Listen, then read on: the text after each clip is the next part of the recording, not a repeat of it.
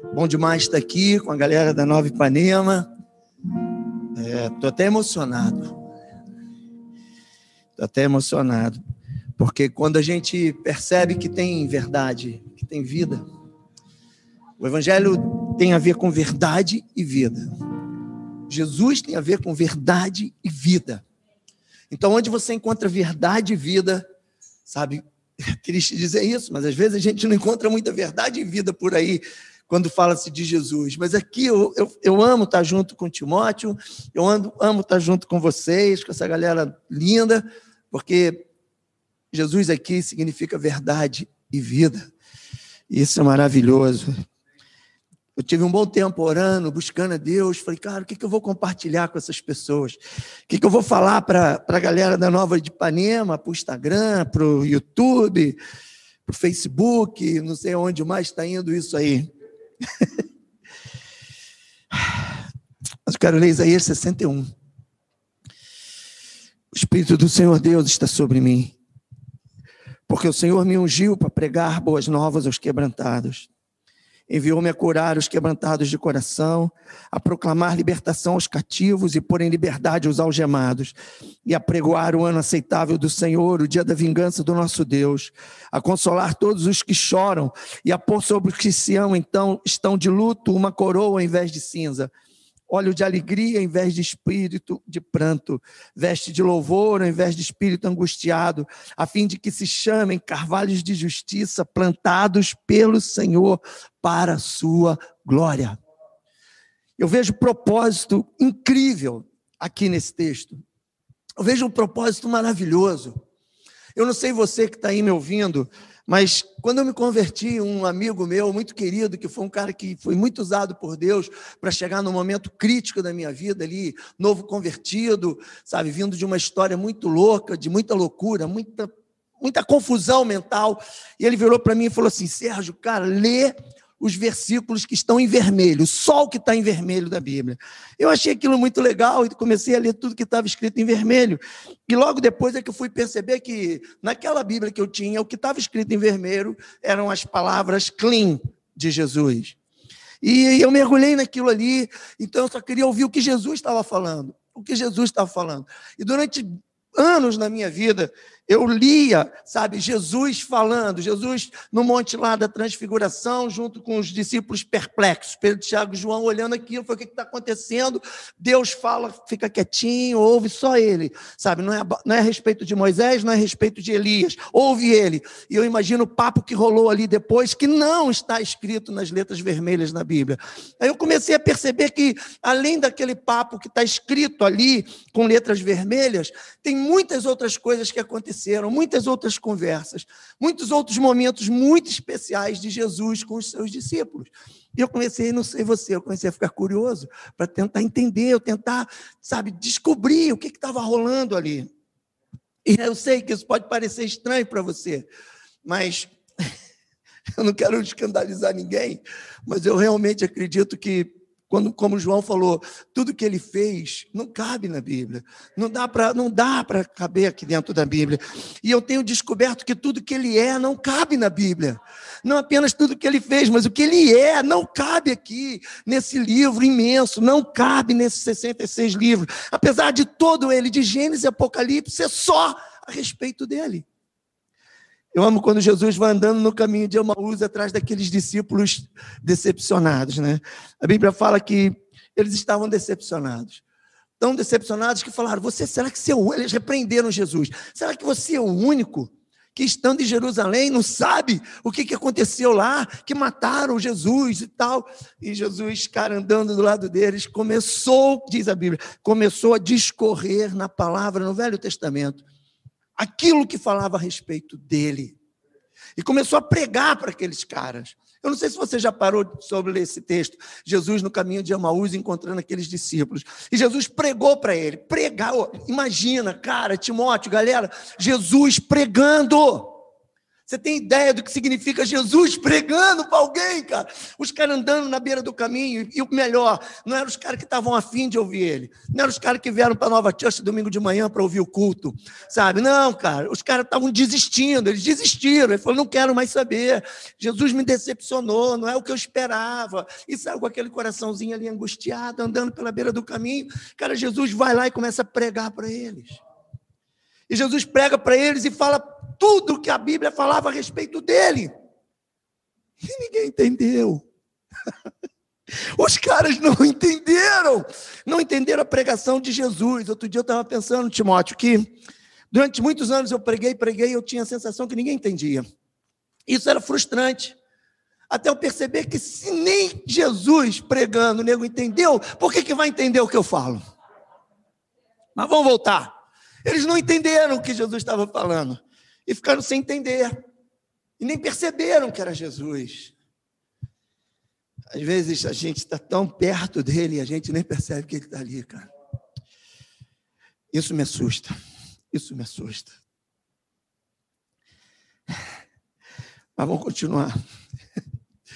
E chega a hora que Jesus fala: Quer saber? Eu vou continuar aqui. Vocês chegaram onde vocês tinham que chegar, nessa aldeia.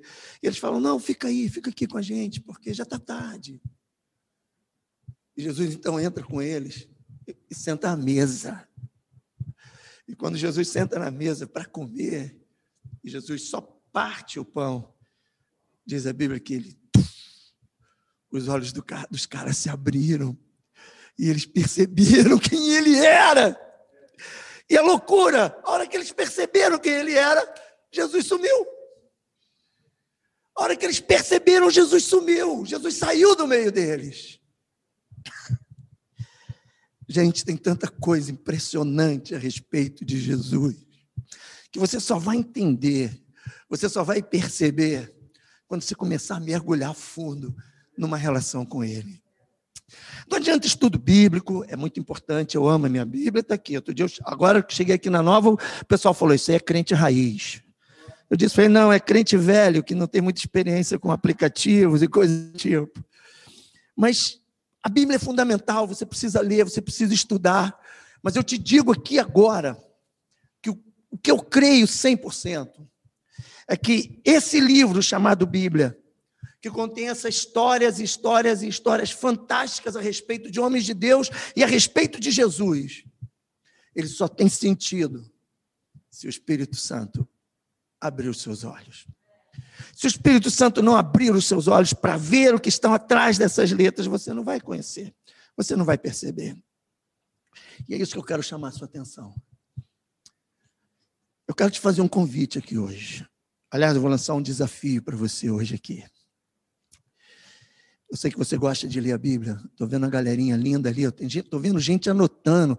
Tem uma mocinha ali anotando. Que, que bacana. Eu sei que você gosta de ler a Bíblia. Eu, gosto, eu sei que você gosta de estudar a Bíblia. E eu vou te dar um desafio.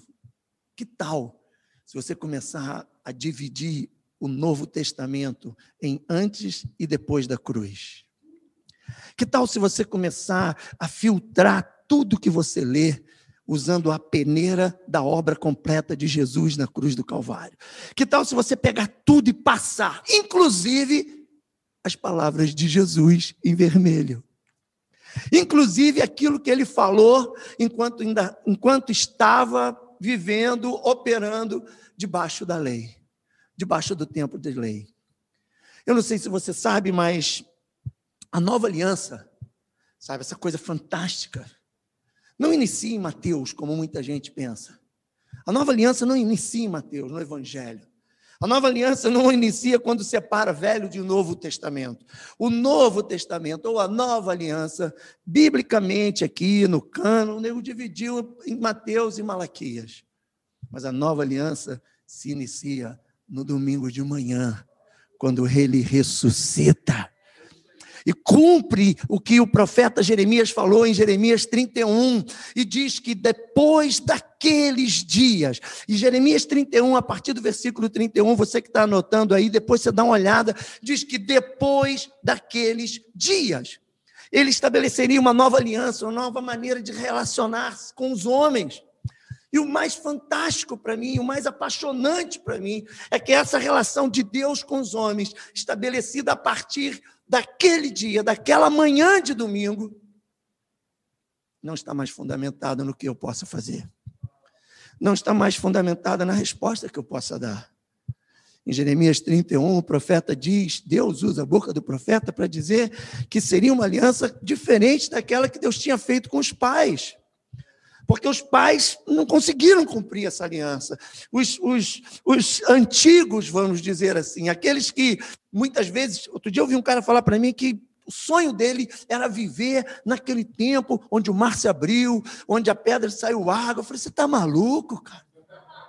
Você está doido, cara? Não, eu queria ver o mar se abrindo. Eu falei, pelo amor de Deus, cara, a gente tem agora o céu rasgado. E você está preocupado com o mar se abrir?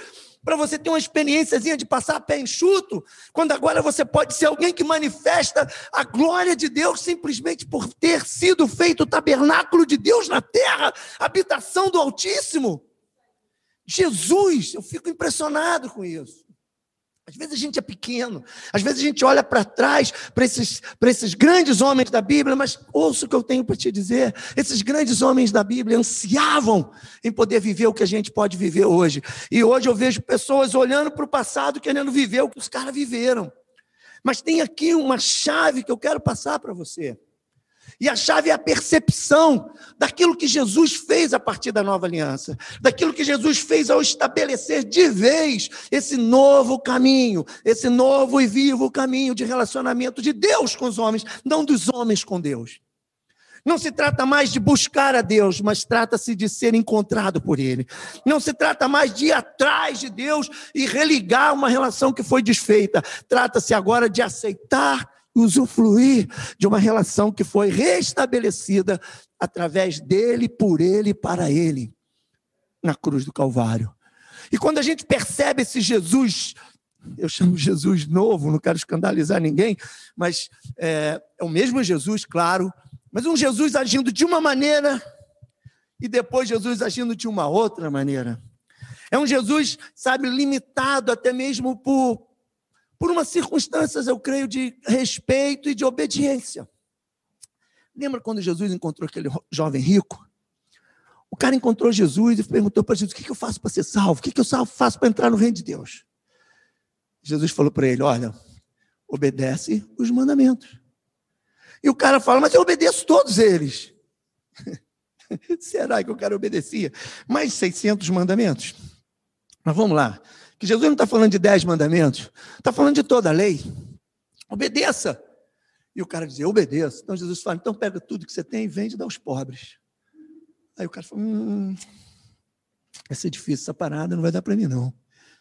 E diz que ele saiu triste. Cá entre nós, obedecer todos os mandamentos, ou adicionar a isso, dar tudo que você tem aos pobres, é o caminho da salvação? Era isso que precisava fazer para ser salvo? Será que era isso mesmo que Jesus tinha que falar para aquele cara? Será que era isso? Será que esse era o caminho estabelecido? Aliás, antes que você fique triste e desligue aí, pensando que eu estou falando alguma heresia, calma. Jesus estava operando debaixo da lei. Ele não podia rasgar o verbo. Então ele dava glimpses. De vez em quando ele soltava umas assim que o pessoal ficava sem entender. O que, esse cara está falando? Sabe? De vez em quando ele soltava umas mensagens que chamava atenção. E ele falava, pô, o que será isso? O que está havendo? De vez em quando ele soltava uns, uns insights sabe? Mas ele não rasgava o verbo. Ele não rasgava porque ele tinha que cumprir toda a lei. Ele estava ali operando debaixo da velha aliança. Então, esse era o caminho. O caminho era aquele, o caminho era a obediência. Se diligentemente ouvirdes a minha voz. Deuteronômio 28, né? 28? Estou confuso eu acho que é 28. Mas se diligentemente ouvir, aí você vai acontecer isso, vai acontecer aquilo, vai acontecer aquilo, vai acontecer isso, vai ser, você vai ser abençoado. Se não, então essa maldição vai cair sobre você, essa maldição, essa maldição era condicional. E Jesus andou debaixo desse espírito da lei. Mas quando ele ressuscita, primeira coisa que ele faz, ele choca todo mundo, que ele ele se manifesta primeiro para as mulheres, num tempo onde as mulheres não, não eram reconhecidas. E o que eu acho mais incrível que foram as mulheres que creram. Diz a Bíblia, não sei você se você parou, mas se você pegar os evangelhos, começar em Mateus, Marcos, Lucas e João, você vai ver que cada um deles tem uma, uma visão menor ou maior da ressurreição de Jesus. Mas uma delas eu acho incrível. Se não me engano, é Marcos. Acho que Marcos. Marcos, quando o anjo de Deus se revela para Maria, fala para ela assim: Olha, vai lá agora e avisa os discípulos, conta para eles o que, que aconteceu. Mas conta também para Pedro. Só Marcos diz isso. Fala, avisa também a Pedro. Aí quando você vai para João, você vai ver que Pedro e João, quando ouviram Maria falar do que aconteceu, eles correram para o sepulcro. E Pedro correu na frente, João atrás. Aliás, ou vice-versa, agora estou viajando aqui, um ou outro, mas um. Acho que João foi na frente e chegou primeiro, mas não entrou. E Pedro chegou depois e entrou. Foi isso mesmo. Pedro chegou depois e entrou direto. Quando Pedro entrou, viu que Jesus não estava lá, ficou meio perplexo mas diz a Bíblia que eles foram embora. Viram que Jesus não estava lá e voltaram, foram embora. E Maria ficou lá. E porque Maria ficou ali, chorando, triste, ela encontrou com aquele que ela pensava ser o jardineiro, que chamou ela pelo nome, e ela reconheceu e falou: Rabone, é o Senhor, mestre. Aí Jesus falou: calma, que eu ainda não fui para o Pai, sabe? Mas vai lá, avisa o pessoal, eu vou encontrar com eles e nós vamos ter um tempo juntos. Mas o que eu quero chamar a sua atenção é que a partir daí, a relação de Jesus com os seus discípulos muda. Muda, mas, mas muda de uma maneira significativa. Um amigo meu sempre dizia que ele, que ele se identifica com Pedro como discípulo. Pedro é o cara que fala rápido, fala muito. E quando você fala rápido, fala muito, significa que você pensa pouco. E quando você fala rápido, fala muito e pensa pouco, você fala besteira. Às vezes você dá um tiro certo, né, cara? E logo depois a coisa desanda. E Pedro era o cara, Pedro era aquele discípulo que, sabe, andou sobre as águas, beleza. Mas nenhum outro discípulo foi chamado de Satanás, de usado pelo diabo. Nenhum outro, e principalmente Jesus, nenhum outro, discípulo foi tão exortado como Pedro. Mas Pedro, cara, eu quero, eu quero andar aqui no caminho aqui que eu quero fechar, usando Pedro como referência. Pedro, esse cara chamado Pedro, diz a Bíblia que Pedro, vendo Jesus ali naquele momento mais crítico, mais crítico, mesmo sabendo que Jesus iria passar por aquilo, porque foi anunciado por Jesus. Jesus anunciou e falou: Pedro, você vai me negar, cara. Não, com você eu vou até a morte, não vai acontecer isso. Eu vou, eu mato, faço, aconteço. Jesus falou: Pedro, não fala bobagem, você vai me negar, cara. Antes que esse galo cante, antes que amanheça, cara. Em outras palavras, antes que amanheça, você vai me negar e vai negar três vezes, cara. Calma, baixa a bola. E aconteceu o que aconteceu, né? Pedro negou. E tem um momento, nesse momento crítico, cruel para o coração de Pedro, eu creio que Pedro ficou muito mal, que para mim é significativo, é quando Jesus passa saindo, já arrebentado, estraçalhado, e encontra o olho de Pedro. Eu vi Timóteo falar outro dia sobre isso. Encontra o olhar de Pedro. E quando Jesus encontra o olhar de Pedro, cara, não foi um olhar de condenação, foi um olhar de Fica tranquilo. Eu amo você assim mesmo, cara. Fica tranquilo, Pedro. Não se condene, Pedro. Sabe, não vá para um caminho, sabe, de culpa, de condenação. Fica tranquilo, tá tudo bem. Eu acho que Jesus olhou para ele e falou assim: relax, tá tudo bem. Eu te amo. Só que Pedro não suportou aquilo. Pedro não suportou aquela, aquela situação ali, eu, eu tenho essa interpretação, que arrebentou de uma maneira muito grande com o coração do Pedro. A ponto de Jesus morre, Pedro vai lá no sepulcro, olha, volta para casa na dele. E o pior, Jesus aparece no meio deles. Jesus mostra a mão para Tomé. Jesus entra pelo meio de uma parede, atravessa uma parede. Eles estavam fechados, a igreja fechadinha, todo mundo ali morrendo de medo, sabe? Jesus entra por dentro de uma parede, pá, atravessa a parede, se manifesta para eles, fala com eles e mais, Jesus come com eles. Tem um tempo de comunhão com eles. Mesmo assim, a Bíblia diz que chega uma hora que Pedro fala: Vou pescar. Vou pescar. Acabou. Tipo, o que eu fiz não tem jeito, não tem reparação. Eu acho que Pedro falou: não dá mais. Como muitas vezes acontece com a gente, pode estar acontecendo com você. Às vezes a gente comete algumas coisas, faz algumas coisas ou deixa de fazer algumas coisas que o sentimento de culpa é tão pesado, tão pesado, que mesmo às vezes participar de uma reunião boa, ouvir uma música como essa, um louvor, um ambiente, sabe, você sente que Deus está ali, a presença de Deus está ali, mas isso não é suficiente para que você se mantenha na decisão que você tomou lá atrás de andar com ele, andar com ele, experimentar mais dele, porque a culpa parece que toma domínio, controle da mente da gente, do coração da gente, da alma da gente. E a gente fica afundado. E a gente fala, não dá mais, desisto. Pedro foi pescar e Jesus já tinha falado para ele: Pedro, a partir desse dia você não pesca mais, você vai ser pescador de homens, cara. Você não vai mais pescar peixes. Eu estou te chamando para andar comigo e te fazer pescador de homens. Pedro desiste disso depois de encontrar Jesus, ver Jesus ressuscitado, comer com Jesus, nada disso foi suficiente para demover a culpa, a condenação do coração de Pedro. Nem o olhar de misericórdia de Jesus foi suficiente. Sério isso, né? Pedro foi pescar. Como ele era líder, ainda levou uma galera junto com ele levou os filhos de Zebedeu, levou Tomé, levou uma turminha com ele e foram pescar. E diz a Bíblia que estavam pescando a noite inteira e não pegaram peixe. De repente olhou para a praia, tinha um cara em pé lá na praia, o cara falou: joga aí né, do lado direito do barco. Pegaram uma multidão de peixes. Aí João olhou e falou assim: cara, é o Senhor, é o Senhor. Pedro, então, que estava sem roupa, botou a roupa, pulou na água e correu em direção a Jesus.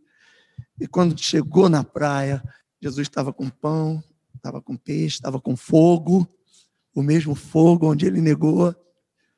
E Jesus olhou para ele e só perguntou: Você me ama? Pedro falou: Aham. Acho que ele falou entre os dentes assim: Uhum. Amo, ainda amo. Aí Jesus falou: vai lá, cara, pacienta as minhas ovelhas. Aí eu acho que comeram mais um pouquinho.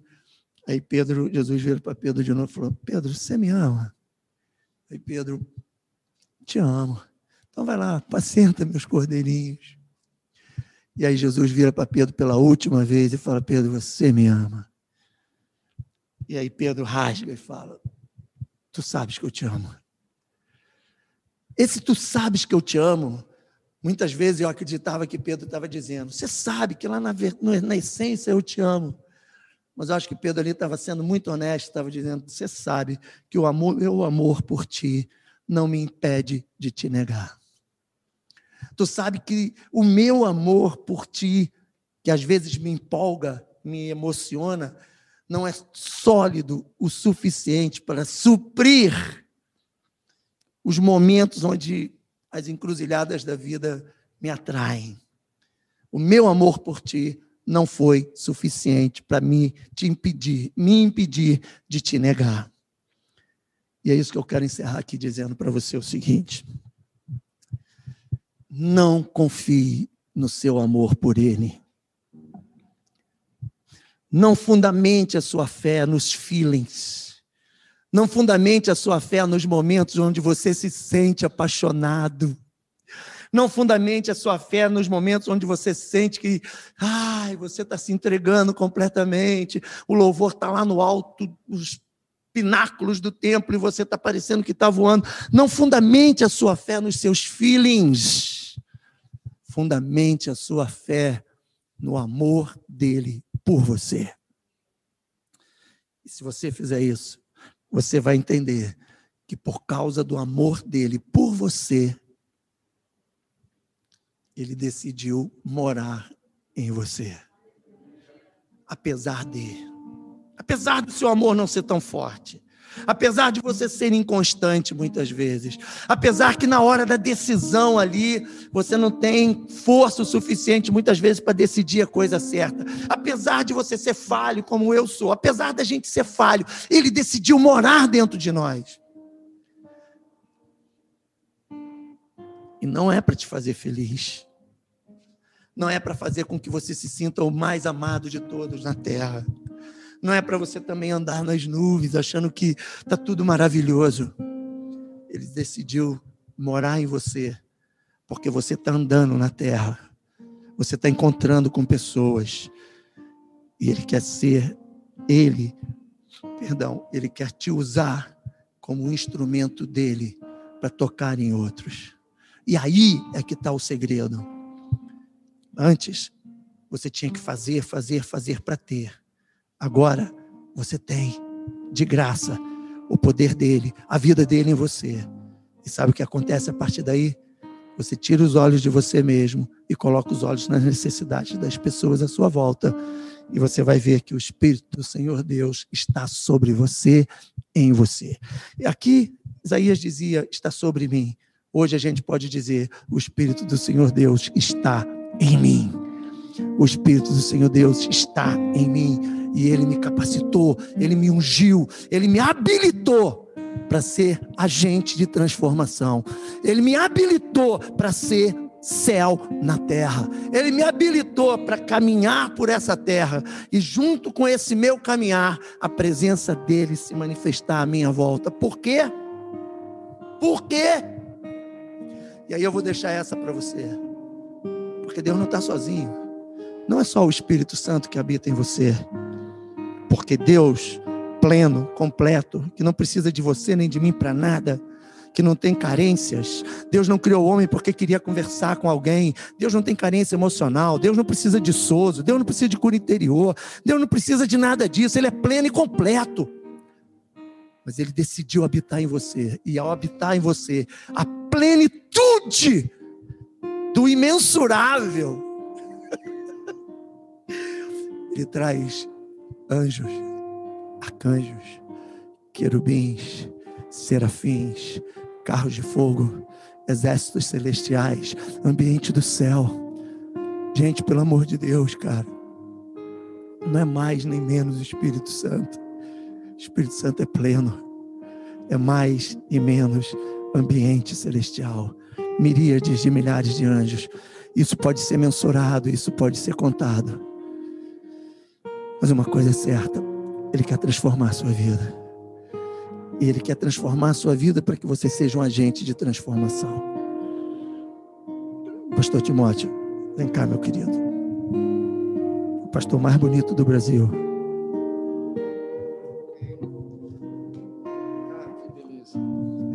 Mensagem. Você que está ouvindo isso daí do outro lado, cara, não tem jeito mais claro de colocar. O, o, eu ainda fico dourando a pílula aqui, ainda fico rodeando, o Serjão vai direto.